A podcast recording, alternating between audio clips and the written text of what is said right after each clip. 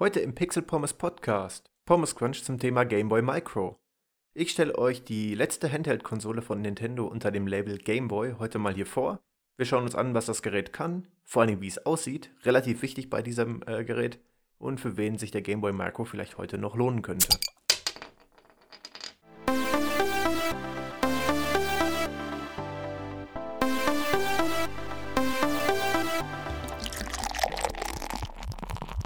Und damit herzlich willkommen zur dritten Episode POM 003 vom Pixel Pommes Podcast. Wie schon im Intro kurz gesagt, haben wir heute wieder eine Pommes Crunch Episode hier am Start zum Thema Game Boy Micro. Das Ganze hat den Sinn, ähm, ich möchte einfach nicht 10 Stunden über den Game Boy Micro philosophieren und viel aus den anderen noch kommenden Game Boy Episoden, ich habe wirklich einige noch im Backlog zum Thema Game Boy, weil es wirklich ein absolutes Highlight-Thema für mich persönlich ist, äh, vorwegzugreifen. Ich will heute einfach das Gerät Game Boy Micro als solches vorstellen und, äh, wie gesagt, nicht auf allzu viele andere Sachen aus dem Game Boy-Universum eingehen. Der Game Boy Micro ist erschienen als letzter Game Boy quasi, bis jetzt zumindest, ähm, parallel zum Nintendo DS könnte man fast sagen. Genau genommen ist der Nintendo DS sogar ein paar Monate früher auf den Markt gekommen. Der Game Boy Micro erschien in der zweiten Jahreshälfte 2005 und damit war der Nintendo DS in einigen Märkten schon verfügbar. Ich glaube, das Ganze hat dem Game Boy Micro ähm, auch relativ stark geschadet, denn er hat sich laut Nintendo nicht zufriedenstellend verkauft. Äh, ich glaube, die meisten Leute haben auch keinen Bedarf noch einem, noch einem Game Boy gesehen, wenn der Nintendo DS neben den ganzen Nintendo DS-Spielen, die dann auch noch viele Jahre lang folgen sollten, auch die alten Game Boy Advance-Spiele abgespielt hat. Nichtsdestotrotz ist der Game Boy Micro ein wunderbares Gerät, er ist wunderbar klein und hat seine Vorteile auch gegenüber einem Nintendo DS. Aber natürlich auch genauso viele Nachteile, klar also aus Käufersicht kann man sich dann äh, schon fragen, warum man ihn braucht. Aber als treuer Gameboy-Fan ähm, sollte man auf jeden Fall mindestens einen besitzen. Warum? Natürlich nicht nur der Vollständigkeit halber für die eigene Sammlung. Nein, der Game Boy Micro ist tatsächlich ein ziemlich cooles Gerät, was ich äh, wirklich sehr gerne mag. Äh, der Micro ist sehr klein, also äh, vor allen Dingen auch das Display ist sehr klein. Äh, fangen wir erstmal bei den äußeren Merkmalen an. Der Game Boy Micro ist als solches 10 x 5 cm in etwa groß passt damit hervorragend in jede Tasche, egal ob Hosentasche, meinetwegen Hemdtasche oder äh, das Seitenfach von der Schultasche, was auch immer. Also man kann ihn einfach äh, wunderbar überall mit hinnehmen und unterwegs damit spielen. Äh, für hier stationäres Spielen zu Hause, wenn man jetzt mehrere Stunden sich hinsetzt und dann dauert das Spielen seiner Wahl dann mehrere Stunden lang genießen möchte, ist er vielleicht nicht ganz so gut geeignet da viele Spiele ja die Schultertasten auf jeden Fall benötigen und die sind relativ schwer aufgrund der kleinen Gerätegröße zu treffen. Also wenn ich den jetzt in die Hand nehme hier und die beiden Zeigefinger auf die Schultertasten lege, dann wird es über einen längeren Zeitraum schon relativ kritisch, das bequem in der Hand zu halten, weil er einfach zu klein ist. Gestaltet ist der Game Boy Micro ein bisschen wie ein NES-Controller. Also man sieht auf jeden Fall, dass Nintendo sich daran orientiert hat und hier die Verbindung äh, optisch zumindest schaffen wollte. Allerdings natürlich in einer ganzen Ecke kleiner.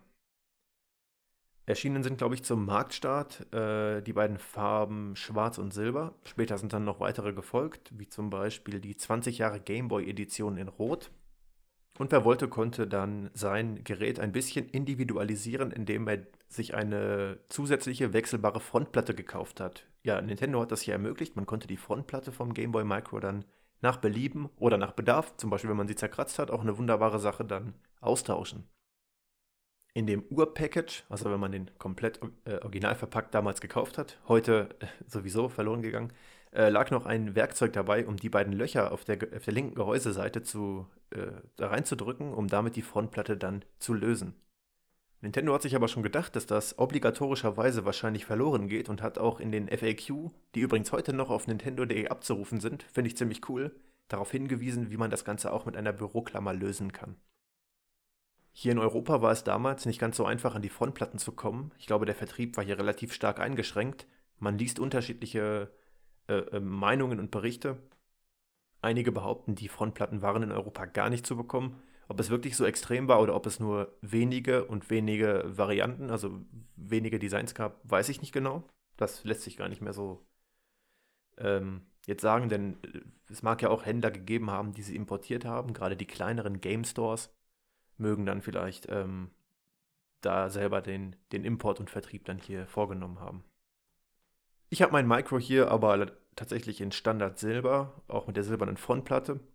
Heutzutage kriegt man die Frontplatten von Drittanbietern auch noch bei eBay oder entsprechenden Retro-Shops im Internet. Der Game Boy Micro ist der direkte Nachfolger vom Game Boy Advance SP und hat ein, wenn wir ihn jetzt mit der Ur-Game Boy Advance SP-Version, die hier in Deutschland üblich war, vergleichen, einen ähm, deutlich verbesserten Bildschirm, der zwar um 0,9 Zoll kleiner auf 2 Zoll Bildschirmgröße geschrumpft ist, aber dafür an Detailgrad und Farben äh, deutlich äh, gewonnen hat. Ich habe vorhin so eine kleine Probeaufnahme zu dem Podcast gemacht und äh, da habe ich eine eigene Wortschöpfung von mir verwendet, die ich auch hier erwähnen möchte. Und zwar, ich habe gesagt, der Game Boy Micro hat das farbcoolste Display.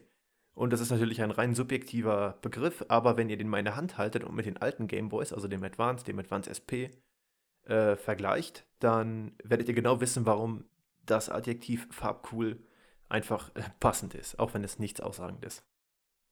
Später kam dann noch der, obwohl ich weiß nicht, ich weiß gar nicht, ob es später war, vielleicht war es auch vorher, das will ich gar nicht behaupten.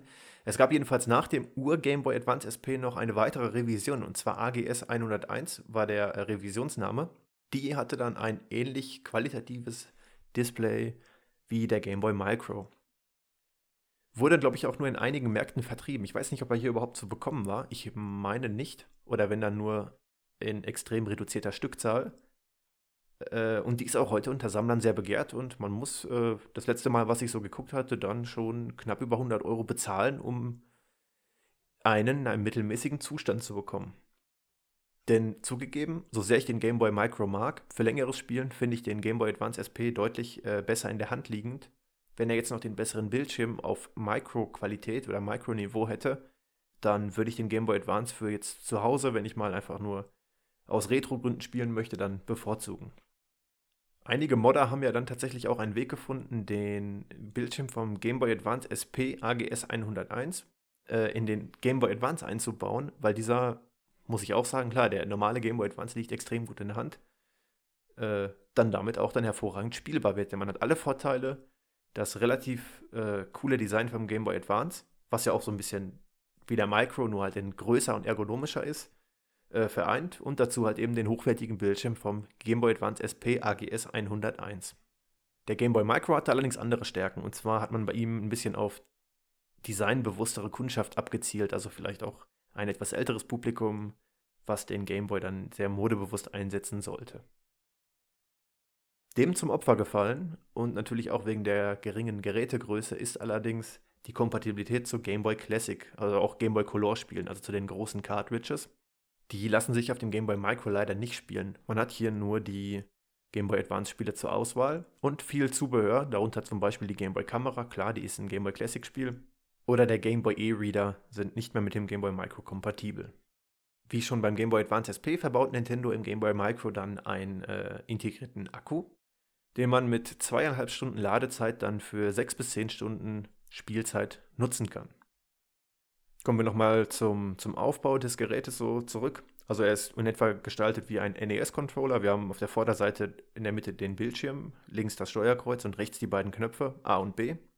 Ein wenig darunter haben wir dann die Lautsprecher. Auf der Oberseite haben wir den Anschluss für das Ladegerät und das Linkkabel sowie die beiden Schultertasten L und R. Auf der rechten Gehäuseseite haben wir ein Loch zur Befestigung einer Handgelenksschlaufe sowie den äh, lauter und leiser Knopf. Also das ist eine Lautstärke-Wippe hier, die man auch, wenn man die L-Taste gedrückt hält, dazu verwenden kann, die Bildschirmhelligkeit einzustellen.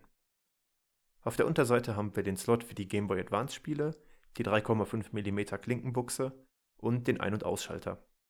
So leicht diagonal zwischen Vorder- und Unterseite angeordnet haben wir die beiden Knöpfe Start und Select, sodass man die aus jeder Perspektive dann quasi gut äh, erreichen kann.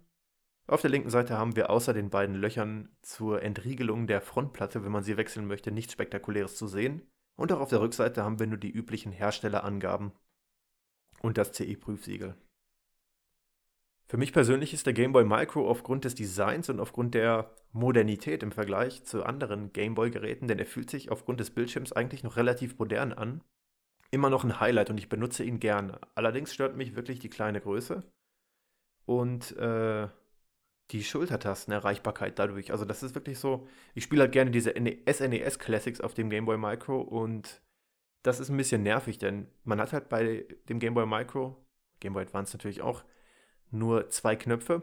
Und beim SNES e Remake, welches ja ursprünglich, also das Originalspiel wurde ja programmiert für das SNES e Gamepad mit vier Knöpfen plus Schultertasten, ähm, wurden hier oft so Doppelbelegungssachen mit den Schultertasten dann vorgenommen, um das Remake auf den Game Boy Advance zu bringen.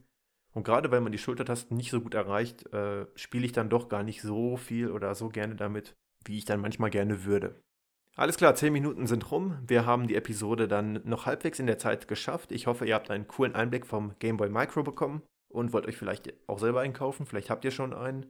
Das könnt ihr mir gerne twittern, per E-Mail schreiben, äh, genauso wie natürlich allgemeines Feedback und äh, Kommentare zu der ganzen Episode. Und damit verabschiede ich mich, sage danke fürs Zuhören und bis zur nächsten Episode.